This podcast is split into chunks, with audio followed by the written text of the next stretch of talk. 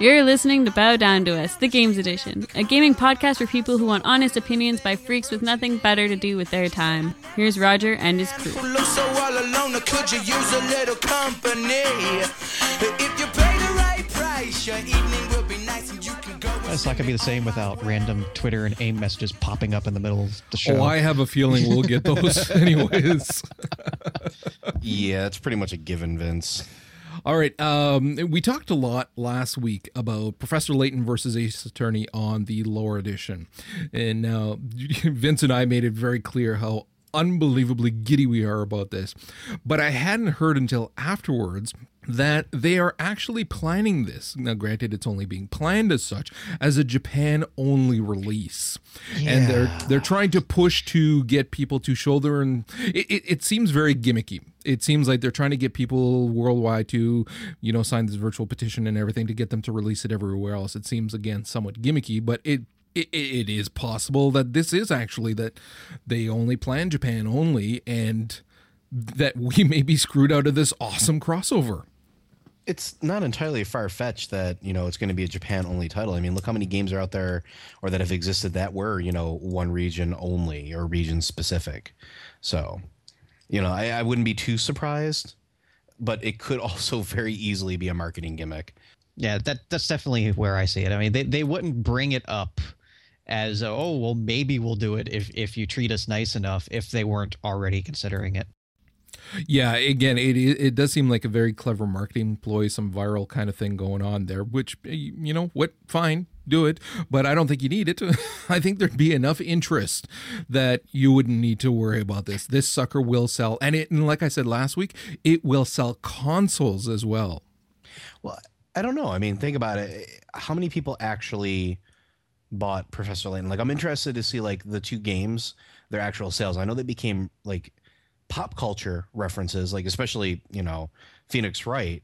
But I'm kind of curious to see the actual number on sales. I don't. I don't really know. I, I don't know the exact numbers, but I remember reading an article talking about how Professor Layton actually is a pretty big hit in the West, uh, North America and Europe together. But Phoenix Wright really like it's it's been okay, but it hasn't really been much of a success. I mean, Professor Layton has done quite well for itself, but the the, the Ace Attorney games haven't been really that big of blockbusters.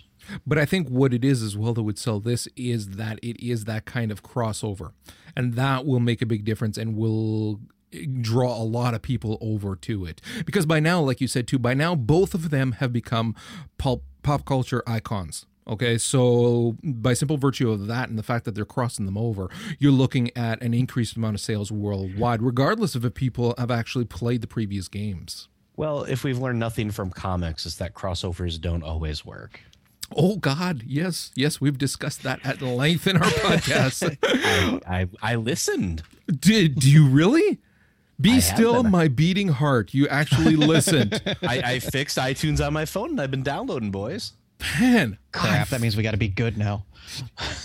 Speak for Oh, no, yourself. I like the nerd rage. I bring my A game each show. Okay, let's move on from there to something that actually Vince and I were talking about, and that was the Sony PSP phone that they were talking about that was kind of leaked out. N-Gage 2.0. And yeah, Engage got. So, okay, Vince, what do you think about this? And do you think, think that do you think that they can actually based on the success that Apple has had with converting a phone into a gaming device a, a blend hybrid of both do you think that anybody else can replicate that I think it's pretty damn stupid. Like I, I don't know exactly what sort of niche they're going for here.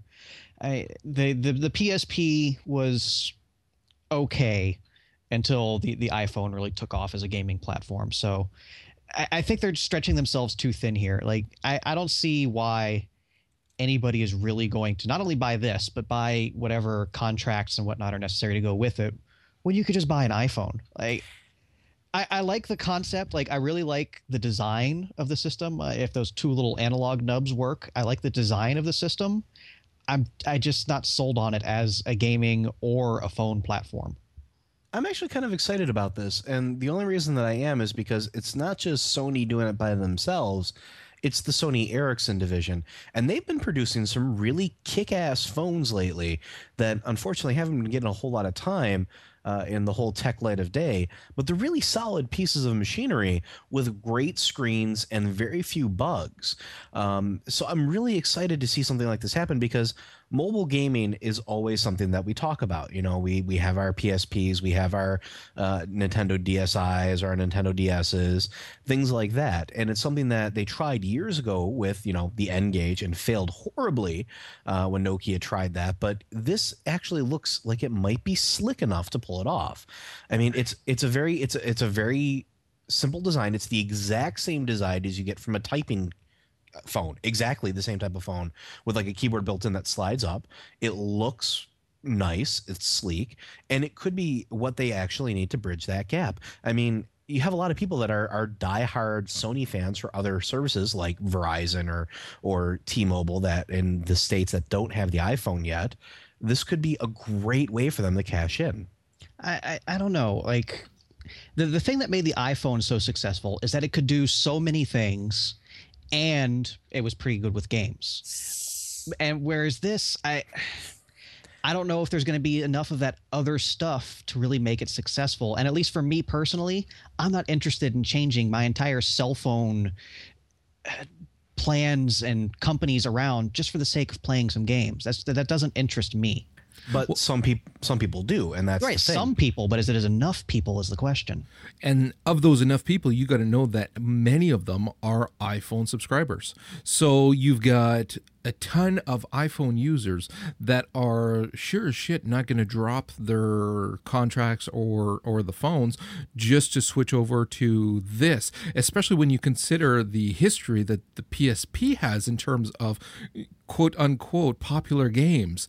So there's not enough of a library to make it so that you would consider switching over to this as your gaming device versus the iPhone. That I mean is leaps and bounds in terms of the games that you could freaking Halloween Angry Birds just came out and I'm having a blast with it and it was 99 cents. So when you're looking at the iPhone and the history that it already has, all of the games that it already has, the success that it's seeing, I mean, freaking second only to Exxon in terms of capital, the freaking Apple, there's a much better track record there than Sony has with a PSP.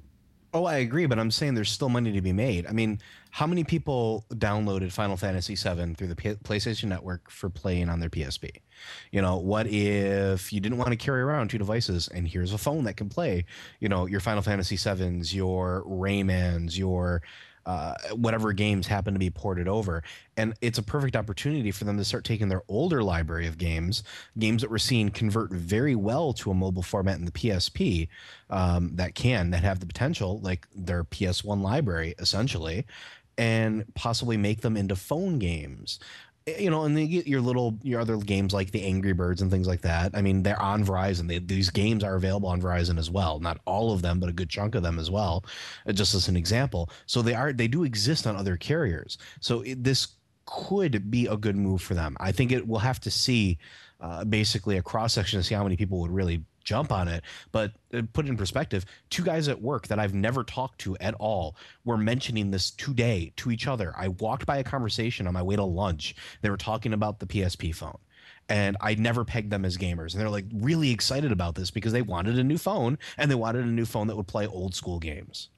I think that if see part of it is, is also the design reminds me very much of the Go, which has failed miserably. So that's going to be on a lot of people's minds as well. Now they may very pull very well pull off with the dual analog sticks and everything else, but that wasn't the only thing that was holding back the Go. There was the the, the distribution of the, the the media, the games, and everything else too. So uh, I'm not trying to say that it can't work well. I'm just saying that I doubt it would do nearly as well as a the PSP2. If they could come out with a solid, solid design for a PSP2 that is actually not going to be hindered by the the well the UMD that's not going to be mm-hmm. relying solely on digital as well though th- that offers everything that we need that we need for a PSP2 and they know. I mean everybody has told them. They've made freaking mock-ups of what the PSP2 should be. So just do it. Make it work.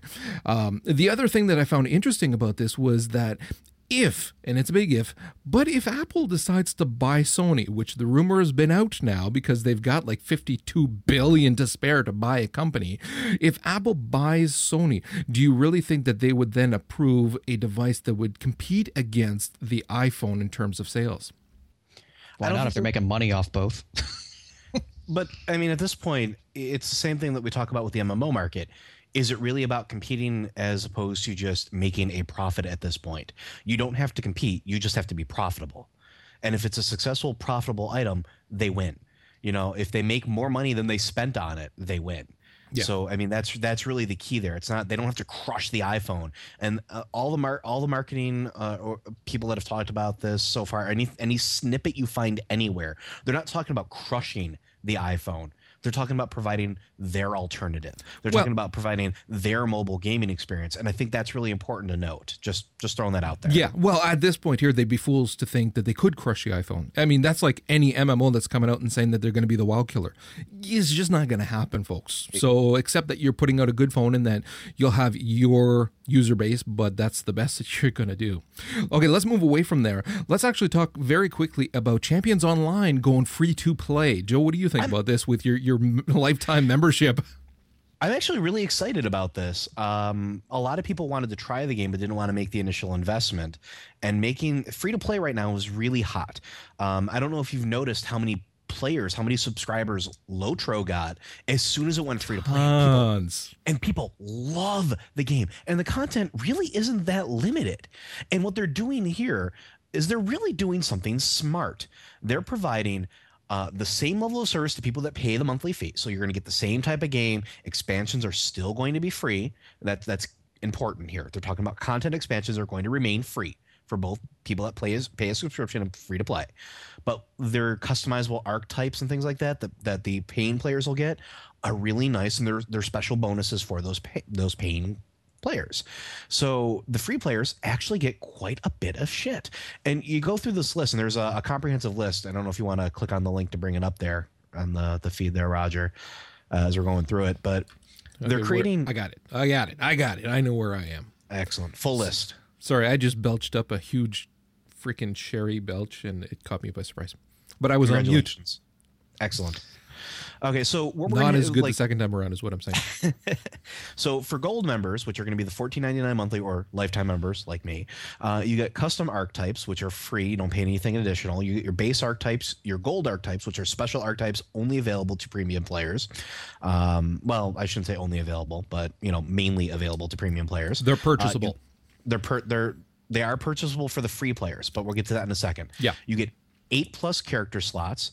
All the zones are open. All character levels are open. Um, adventure packs are like these little mini like add-ons that you can get to the game, like extra armor and things like that. Like you know, I bought samurai armor because I had points laying around. Um, you know, you get your PvP, you get your nemesis, um, you get more than 3,000 parts to play with. Uh, that's just for base costumes. You get special costumes with an additional 400 parts, and premium costumes still cost money. Um, you still you get three or more costume slots. Um, crafting is still free. You get four inventory bag slots. Now this is going to be important to remember. To remember, okay. Um, you get your gold travel powers, which are you know super awesome ones. You get your power tinting, which is you can uh, change the color and location of your spells and your powers, which is kind of nifty. Um, you get you can purchase special devices. You can you know there's a bunch of extra stuff. Now the free stuff you get almost exactly the same. You're limited to two character slots, um, which is very important to notice. You can't purchase more. You got two on your free account. That's it. Um, you get your base archetypes. Custom archetypes are not available for the the silver players, the free players. Um, all zones are still open. All character levels are open. Adventure packs are purchasable for silver players, not free. Um, they still get the same 3,000 parts. They can purchase gold member costumes and they can still purchase premium costume packs. They only get one character slot to start. There are other things that unlock it later, but they only get one base costume slot. F- crafting is still free. Inventory bag slots for the free players is one. You are very limited in your inventory. You cannot upgrade it. You get one slot to work with. Okay. Now, everything else is pretty much, you know, base. There's a few things different. Like you get their market, their version of the auction house. There's a slight difference. Um, there's little restrictions on creating uh, your super group, and there is also uh, restrictions on forum access for the free players. But other than that, everything else is pretty comparable. You know, and one last thing uh, to mention though is priority login. Now they instituted this a while, like right before they went. They talked about the free to play model, where if you're a paying customer, you pay that monthly fee, you pay for an upgraded account, you get ahead of the queue. So if there's a queue to log into the game, you're pushed to the front. If you're a free or silver player, you don't get pushed to the front. So How I much of a was kind queue- interesting. Okay, when's the last time you actually logged in? Uh, two three weeks ago, And what was the queue There- like then? there was actually a small queue. Really? there was like a 15 it was like a 15 20 person queue. It was very quick but i think that's going to be it was a smart move on their part because with free to play how many people are going to jump all over this game for Oh free to god, play? yeah, yeah. especially especially with dc universe being so far off you know we have a long time before dc universe comes out. So this is going to be a great great way for them to rope people into the game and get people to start paying money for these extra stuff or for even a subscription to get all the extra bells and whistles Well, What do you the think? The thing that kills me is the inventory bags because you got four, but everybody else is going to get one. But it's not saying purchasable that you can buy more. So you're going to be stuck with one. And what we've seen from many other games is when they restrict your inventory space, that's when the game becomes a pain in the ass. When you can't be picking up everything to then make your money from, that's when the game really slows down. And I know that myself, especially, I detest that. And I don't have fun with it. I don't think that's going to be as much of a problem here unless you're really into the crafting system. And I'll be honest, the crafting system's not the greatest thing in the world. It's it's fun and you can do things like break components down that you find, but unless you're really really really into the crafting system, it's not that big of a deal because you I don't I'm know, sorry, dude. I, I like Yeah. I haven't played nearly as much as you, but when I played, my freaking bag was full all the time. See, and mine wasn't because I would every time I made a pit stop, every single time I made a pit stop, I would sell off what I didn't need, or I would break it down. And honestly, I didn't care about crafting at one point. So unless it was an upgrade for me, I sold it. So I mean, it, if you do something like that, I don't think it'll be much of a problem. We see when in my time playing it during the free weekends and whatnot, like I did care about the crafting, and I had bags upon bags filled with crap just from breaking down the materials and all that. Like I didn't sell it off; I, I, I held on to it to use it. So for someone like me, yeah, the one inventory slot is going to be a huge constriction because even at like level twelve, I needed three bags just for all the crap I was carrying around. I mean, overall, it's good for sure, and and they're thinking smart in terms of having seen the success that Lord of the Rings is having right now, which is huge. I mean, can't say enough of how well they're doing since changing over. And also, everybody's got to smarten up and understand that in this day and age in an MMO, you're going to make more money as a free to play with pay incentives versus a monthly fee. That's just how it's going to be from now on, probably, or at least for a good long while. But one thing, uh, go ahead. I'm sorry. no, no, it's all right. But what eh, there's there's certain limitations that I'm seeing here that I don't like. Otherwise, I'd be all for it. And even if they made the inventory slots purchasable, you know, a $15 one-time fee, I mean, even if it's per character. I mean, when you're thinking in terms of you'd have to pay that per month anyways to play, all right, I'll purchase one every once in a while. I'm certainly not suggesting that as a price point because I think it's a little excessive, but you get my point. But to say that no, you're going to be stuck with one, it rings of cryptic, stupid ass purchasing the way that they do things for their their I mean case in point I'm not even finishing my sentences I'm not here. Uh, the they did a big thing just before Halloween for Star Trek Online and they were saying that all the costumes were actually on sale in their store. We also have the brand new 7 of 9 or, or whatever it's called there uh, costume so popular blah blah blah uh, small print. However the 7 of 9 costume is not going to be on sale like everybody else Well, come on. You know what? Bite me. Just bite me. That's that's that's not cool. No.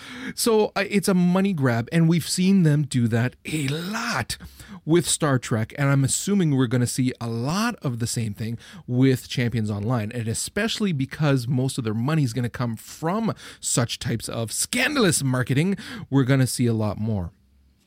I, I agree with you and I understand where you're coming from.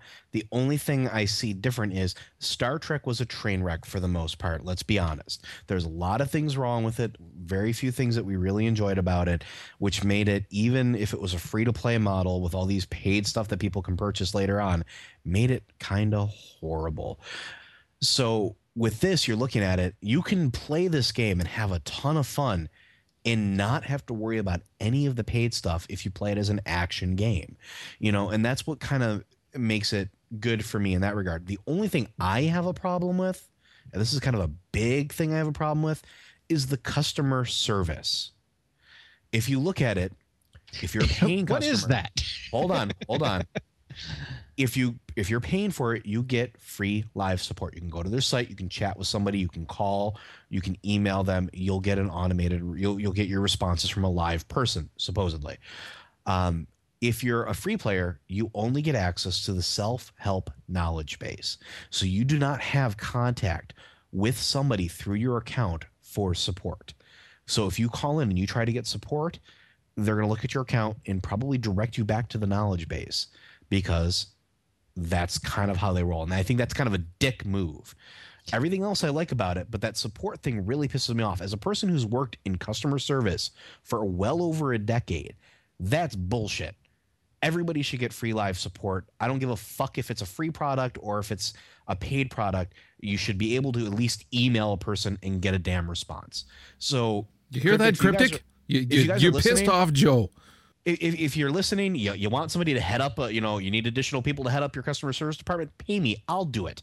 But seriously, don't jip people out of their ability to get support. Shit breaks. People like to talk to other people. They like to get an email response, make them feel all warm and fuzzy inside that somebody actually is listening instead of going to a fucking knowledge base that I don't know if you've seen their knowledge bases. It's fucking ridiculous to navigate. You type in a search word and you, you know, find a, a website for a vacation in Hawaii. So I mean, either they need to streamline the shit out of that knowledge base and make it solid, or please offer free support for the people, even if they don't pay, even if they're not paying a monthly fee, they may be purchasing other things, so they're still paying customers. All right, stop talking. Stop talking. support. Stop talking. Vince, did you have something to add? No, I, No, I'll you're just let good. that one slide. Okay. okay. Actually, Can't follow sorry. that. You, it's very. It'd be very hard to follow that. Actually. Two weeks of rage. I'm sorry. Okay, we're actually going to talk a little bit uh, about Cataclysm because some big things started happening today.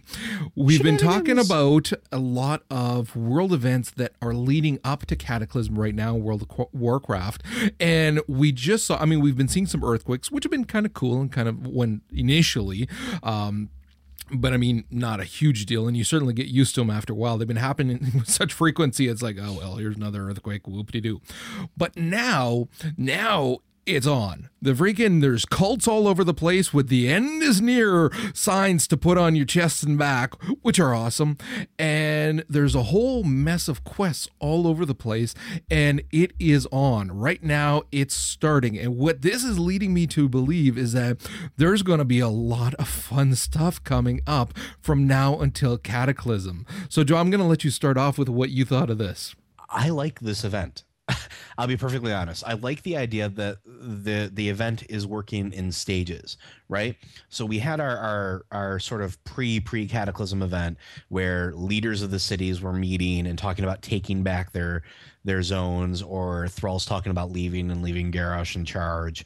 And you know, we get these events. We get the Echo Isles and we get Gnomeregan, which are now gone, I believe. Um, Yeah, they're and gone. you have these these sort of ramp ups, right? Then all of a sudden these earthquakes start shaking more and more, and you see this sort of build up as everything is starting to come to what's going to happen in four weeks, cataclysm.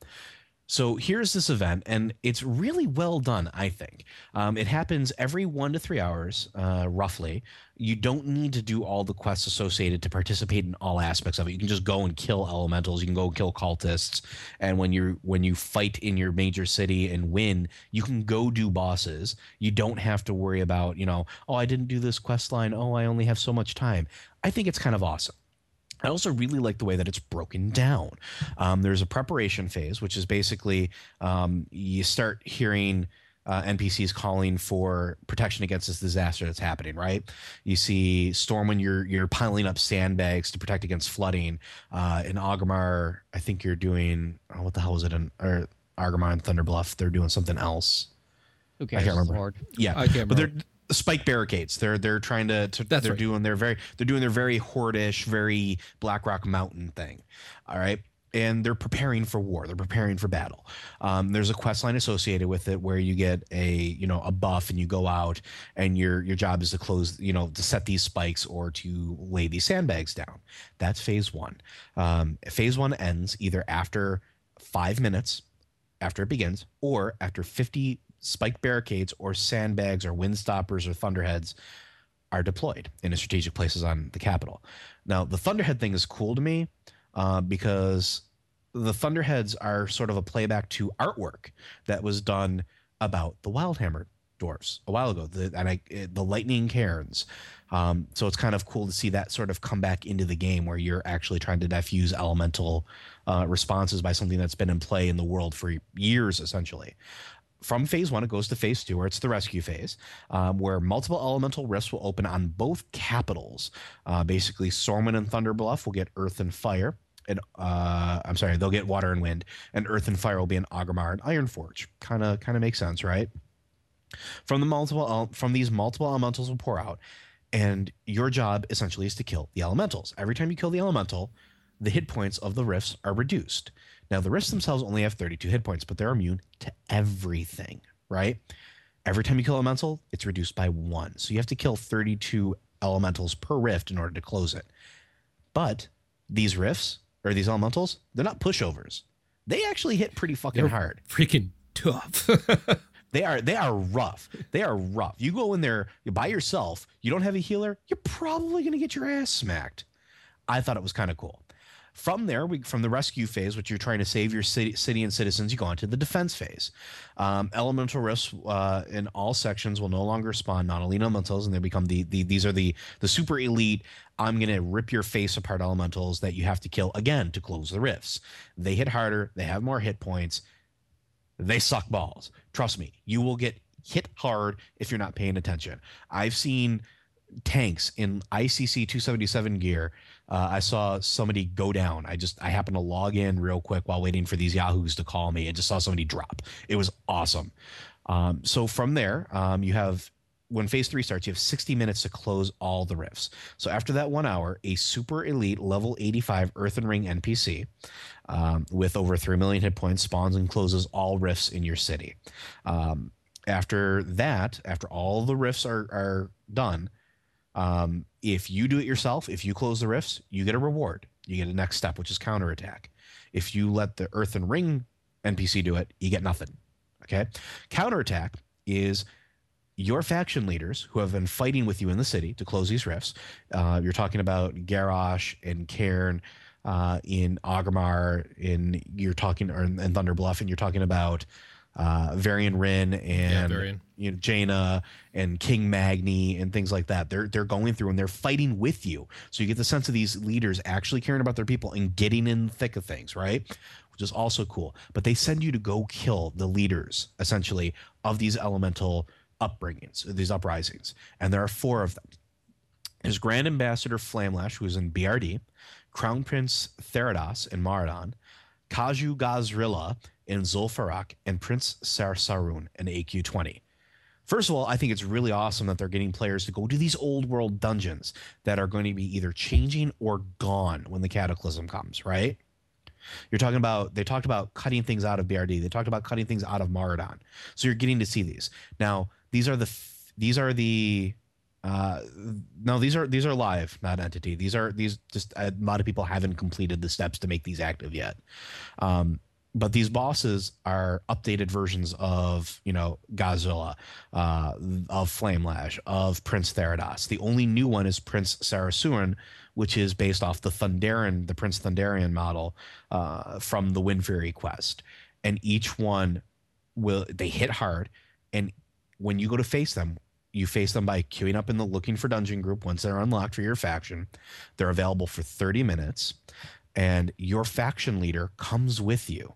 Okay, so you either get uh, King Varian Wrynn, uh, to who's going to fight with you, defeat the water and wind bosses, or you're going to get King Magni Bronzebeard, defeat the the fire and earth. Um, you get Garrosh to go with you uh, for the fire and earth, and you get Cairn to go with you to, for the water and wind, which is kind of cool as well. So they're going with you on the assault, right? All these bosses drop loot equivalent to ICC 10 level. How awesome is that? Yeah, it's level So you- 251. It's level 251 loot. and it's awesome there's- too. There's some good shit in there. There are some really good shit in there. I'll let I'll let Roger talk about it. I think I've I've gone on about it a little bit more. No, no, actually, I wasn't going to go on and talk about every single thing that we saw. I do have the link though that has a, a whole mess of the gear. I'll post it actually in the show notes so that people can see. If anybody's in the chat room though, they'll be able to see um, because it's separated on the site on Wowhead based on the the boss, and then from there they drop. Um, do they each drop? Yeah, they each drop five different items except. Except for Sar Sar Sar. Sar Sar Sar Yeah, Saran. He's only drops uh, four things. They've got a nice, even, somewhat even um, drop rate. Although, again, heavy tank plate wearers, that's where most of it is. I didn't think there was quite enough for caster, but the whatever. Um it no fantastic gear that you're looking at again level 251 gear. So if you are looking at just gearing out a toon like i am with my hunter right now these things are fantastic. These holiday events are fantastic because you go in random more often than not, people are already decked out. I mean, it's a month to Cataclysm. Most people's toons are pretty well decked out. I mean, hell, you could sit. I, dude, when I was doing headless, headless horseman on my shaman in resto spec, my totem was enough to heal the little bit of damage that everybody took, and that was steady. I never had to heal because everybody's so well decked out. So these things here, don't be intimidated thinking, "Oh, my gear, my my dude's not well enough geared to to be able to take this." No, no, no, no. Go in, have some fun, do whatever it is that you can do, and then hopefully you'll score some of this gear. And the cool thing about it really is that it's done through the looking for dungeon group once it's unlocked. So if you log in and you get your little buffs, you go to your cities and you see that you've got that little thing, you can do it straight, straight from the looking for dungeon group. So you don't have to worry about missing your 30 minute window to get there. And at this point, because they're new and exciting, those queues are pretty much going to be instant on your servers, Fast. no matter what you, no matter what spec you are. So it, I think it's an awesome little thing that they're doing. I think it's a great ramp up too, especially after just finishing the Shattering, which I'll have a review for you guys. Don't worry. Um, but after having read through the Shattering and seeing what they wind up doing, and and this is a good build up to the, that sort of desperation that comes. You know, I'm actually reading The Shattering as we speak as well, so we'll be able to have some pretty good conversations about that. Um, we won't go on too much longer about that, unless Vince, did you have something to add? Uh, no, most of my uh, uh, questions and whatnot will be for the lore segment. Yeah, because what we're going to do in the lore segment, we're actually going to talk about the quests leading up to the um, the actual events. Because I actually ran through all of the quests um, only on the the alliance side because that's my account that's active right now. So I went through all of the quests leading up to um, when this would occur. However, unfortunately, it didn't happen while I was online, so I didn't actually get to go and beat one of these bosses and get a chance at the loot. But I did do all the quests leading up. They were awesome. I had a ton of fun. We'll talk about it on the lore episode. Staying with WoW, however, we finally have the female Worgen are in the beta build. So I'm going to play the video for the folks in the audience so that they can watch here while we actually talk about it briefly. I know that uh, you guys, especially, were not as crazy about the look of the females. Now that you've seen them animated, though, do you still feel the same? it's grown on me a little bit. I'll be perfectly honest. Um, I have my hunter transferred over to the beta. Uh, I have race changed her into a Worgen, and now that I can actually log in as a Worgen, I'm actually having a good time. So I think I, they look nice. I think the model is really. I think it's better. I like the faces now. it seems to fit a little bit more, and I like the fact that they dance like Lady Gaga. Of course you would. I, of course, I would. Vince? Yeah, I, I, still have some small issues with it, but they, they suck a lot less now than the last couple times we looked at them. It's funny. I got to see a lot. Of, well, a lot of people were talking about it. The um, there's different things about the facial structure that people were complaining about and saying just doesn't fit. And it's true to a certain degree. Some of it still does. It that they it would make more sense to to change some things. She she still really does have Bugs Bunny feet. Like I mean, seriously, that's. I mean, if one of those suckers is white and gray, you're looking at Bugs Bunny. Um, that being said, one of the things that I especially liked was the running wild animation because that Minus was a the extra arms. yeah hu- Hmm, there, there, there's definitely some potential for abuse there, though. yeah it, i thought it looked fantastic i i mean it, it- the, the problem is is that you're bringing in two new races one of them has got an unbelievable mount okay the other one is just going to run on all fours so Yeah. you really got to make it so that it does look great it looks good. I can especially see it as a druid where you're kind of running and then just basically jump and go into flight form would be awesome. Would be very cool. So I actually was happy to see how it turned out. It still does not even begin to compare to the goblin mount, but I mean it's it's it's something. There's one interesting thing about it. Um, when you are in the running wild mode, your hitbox is actually slightly smaller. Um, this is probably a bug, and I hope they fix it. But you inevitably are going to wind up with a smaller box and a smaller collision area than if you are on a traditional mount. So there is a certain advantage to it. Especially think of Warsong Gulch. There's a couple areas where you can scoot right under if you're on foot, but you can't if you're on a mount. Well, if you're running wild, guess what? You can. You can Oh. scoot right under these areas. So that's an extra little bonus right now. And I don't know if they're going to fix it. I don't know if they're going to give them the same, you know, mounting. Why should they, though? Of, of, I'm just saying I don't know if they're going to, and I'm not saying that they should or shouldn't. I just said I don't know. I don't know if this is a design, uh, you know, intention or if it's a flaw. It could be either. It's still beta, you know. But I thought it was interesting to note that you do have a smaller hitbox when you are in running wild mode. That's actually pretty awesome. That is really awesome. And it's not a game breaking design. It'll give you some advantages in very specific circumstances. Um, but it, it actually makes sense because you're not in a big mount. I don't know that they would necessarily fix it because the hitboxes are already different based on what mount you have. I mean, you can get stuck in the tunnels in Stormwind when you're going from the mages area through to the the bridge to head to the the center area. If you are on any type of higher mount like an Elekk, you're stuck.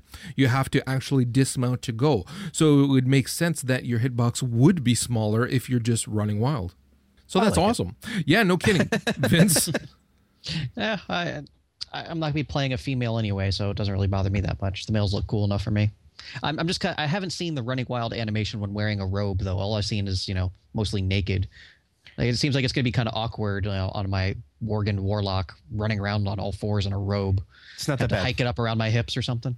Yeah, but I mean, have bad. you looked at the animations for if you're wearing a robe on any mount? I mean, it just doesn't look Yeah. good for the most part. There's very few mounts that it looks right on. But at least I don't have to look at it. I can but it looks it looks a lot better in the running wild. My uh, I have a, a Worgen male druid that uh, has the the whole leather kilt thing going on, and it actually looks pretty nifty.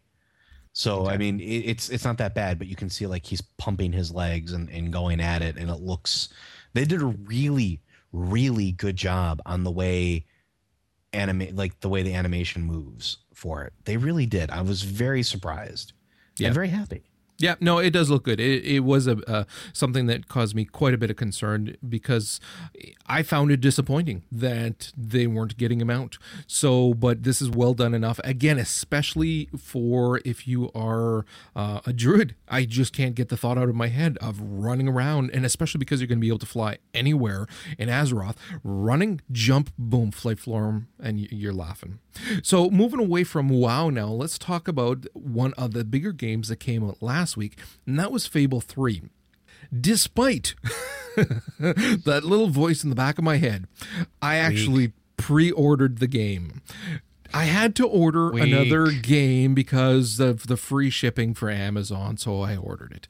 And because it was only ten dollars more, I actually ordered the collector's edition. That said, though, the I looked at what was going to be offered with the collectors versus the regular one for your ten dollars. I really, as much as I love cards, was not going to spend another ten bucks for cards or that silly coin or a hard case. It was the DLC for the most part that kind of threw it over the edge. And I thought, yeah, for 10 bucks, it's worth it for the DLC. So I picked it up and I've put in 10 hours so far, which I know is not that much for this game. I've I've read reviews from people who've put in over 20 hours and they're still not done. I'm going to talk about it a little bit more, time permitting, in our lore episode in terms of some of what is actually happening in the story and, whatnot. But just to talk about the gameplay for a while, Peter has said some pretty incredulous things in the past. He has talked about how different Fable 3 was going to be from Fable 2. Now, I've talked at length about Fable 2 on different podcasts and things where I had a lot of fun with the story the action in terms of any combat was disappointing because it had absolutely no consequence. If you if you died you didn't die. You were just knocked out and you came back and had a scar on you. And because my guy was pure evil had horns out of his head a couple of scars on his back no big deal. I really didn't care. So basically i would just dive into huge groups of mobs keep shooting, fighting, slicing, biting, doing whatever I had to. And if I got knocked out, no big deal. I'd come back. The mobs didn't regenerate their health back to normal. So I'd eventually get them all down. And that's how I played Fable 2.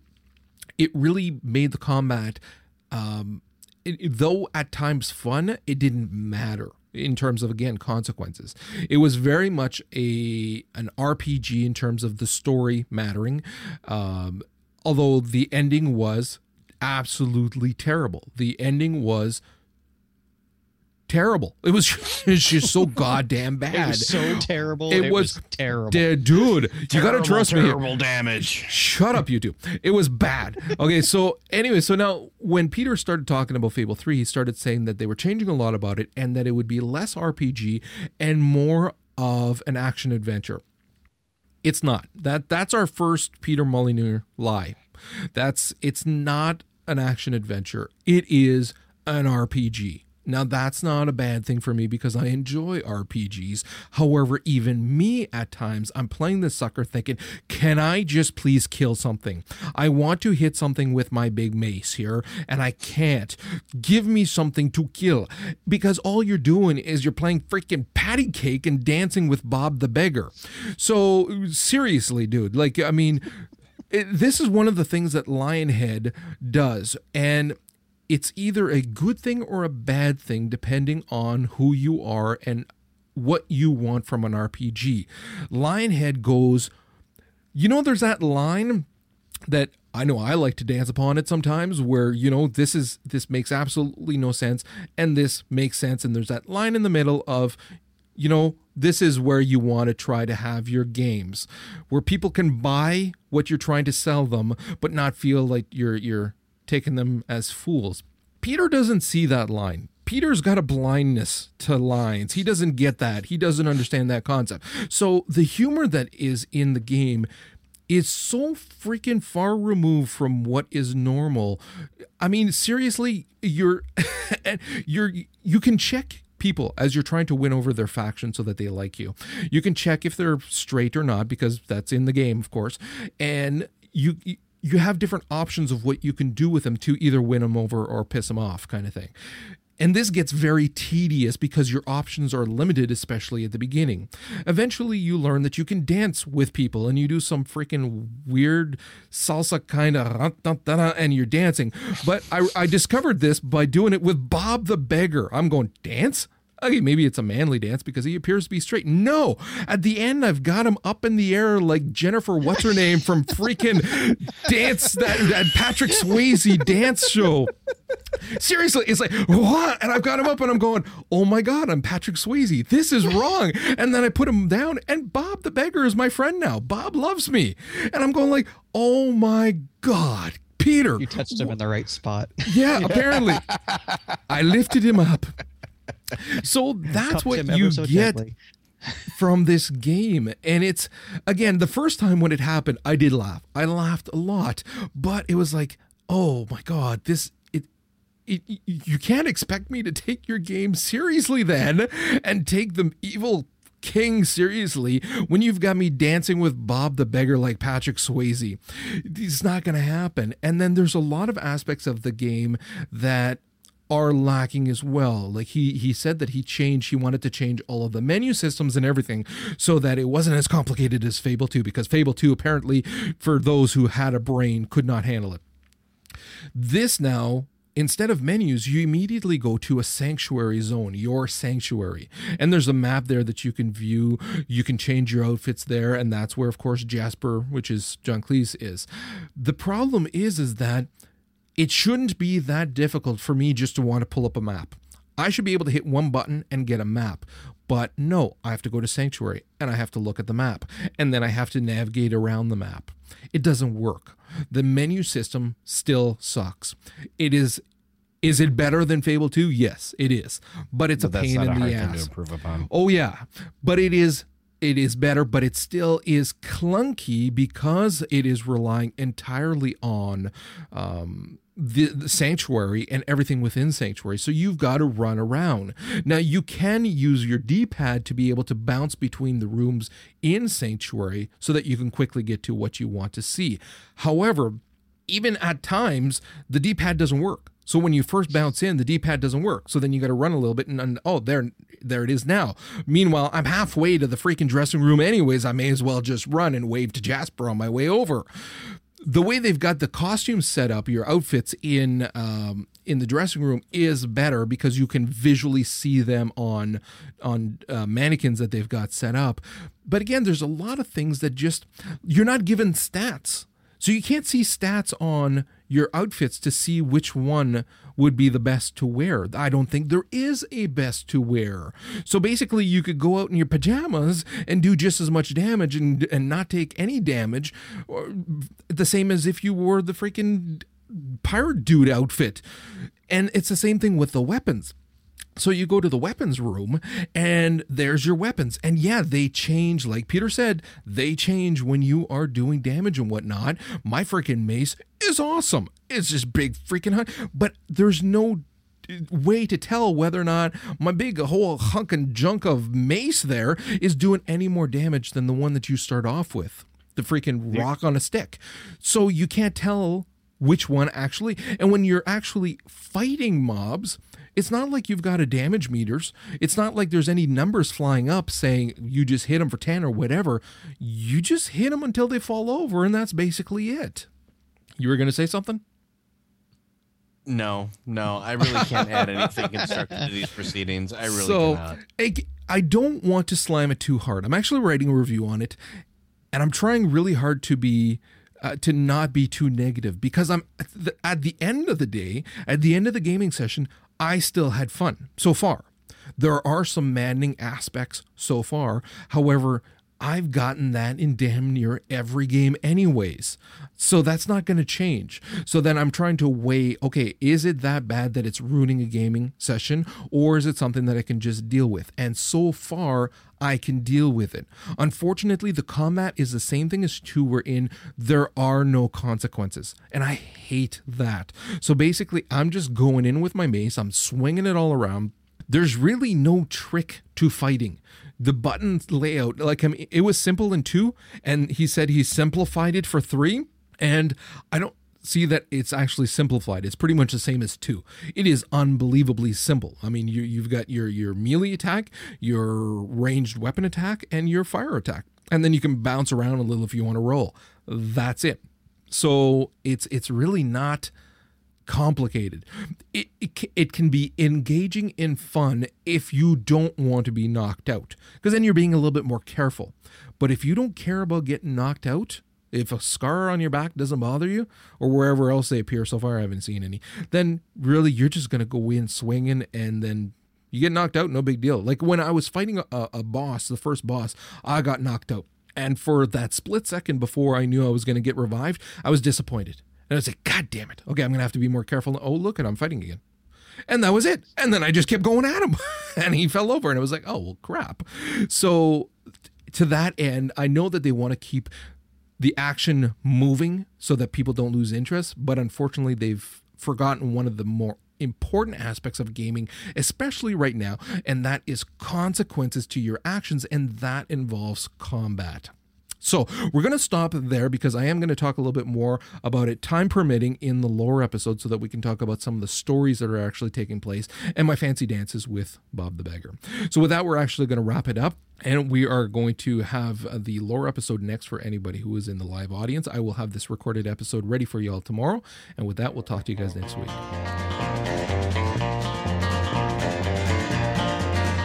I got great big blisters on my bloodshot eyes from looking at that long. That's no way to talk about his mom. I'm not making a mm-hmm. new one on Zul'jin. So what I got there is that's that's it. For now. No, I'm not. No, Till because you change well, your mind again. no, I'm not because I all of my my heirlooms are all on Feathermoon. like screw that shit. I am not running another alt without heirlooms. Just not gonna happen ever again. Well, my I'm making a rogue worgen. So the I've got the heirloom dagger and swords and and I've got crusaders on all of them. So and I can interchange them because I've got three or four of them. Plus I got that the freaking one-handed mace. And I slap Crusader on that son of a bitch too, so that because I can use that, it has better stats for a rogue actually. So it's like, no, no, I'm no thanks. I'll go with my heirlooms. You're not seeing Vince. Vince is there. You were not there. You were not there for a good long while. So, Mr. Joe, Shh, don't don't mock the Skype until we're done with the show. My righteous fury will be vindicated. so is everybody ready then? As I'm gonna be. I'm good whenever. The enthusiasm, it's there. and it's Dude, I got a fucking new I got a new chair. no oh. way, Wow. dude. I got a new chair. Thank you so much. That thank you from the bottom of my editing finger. Thank you so much. Oh, You're welcome. Constantly editing out every time you're bending over to let one out. All the freaking time.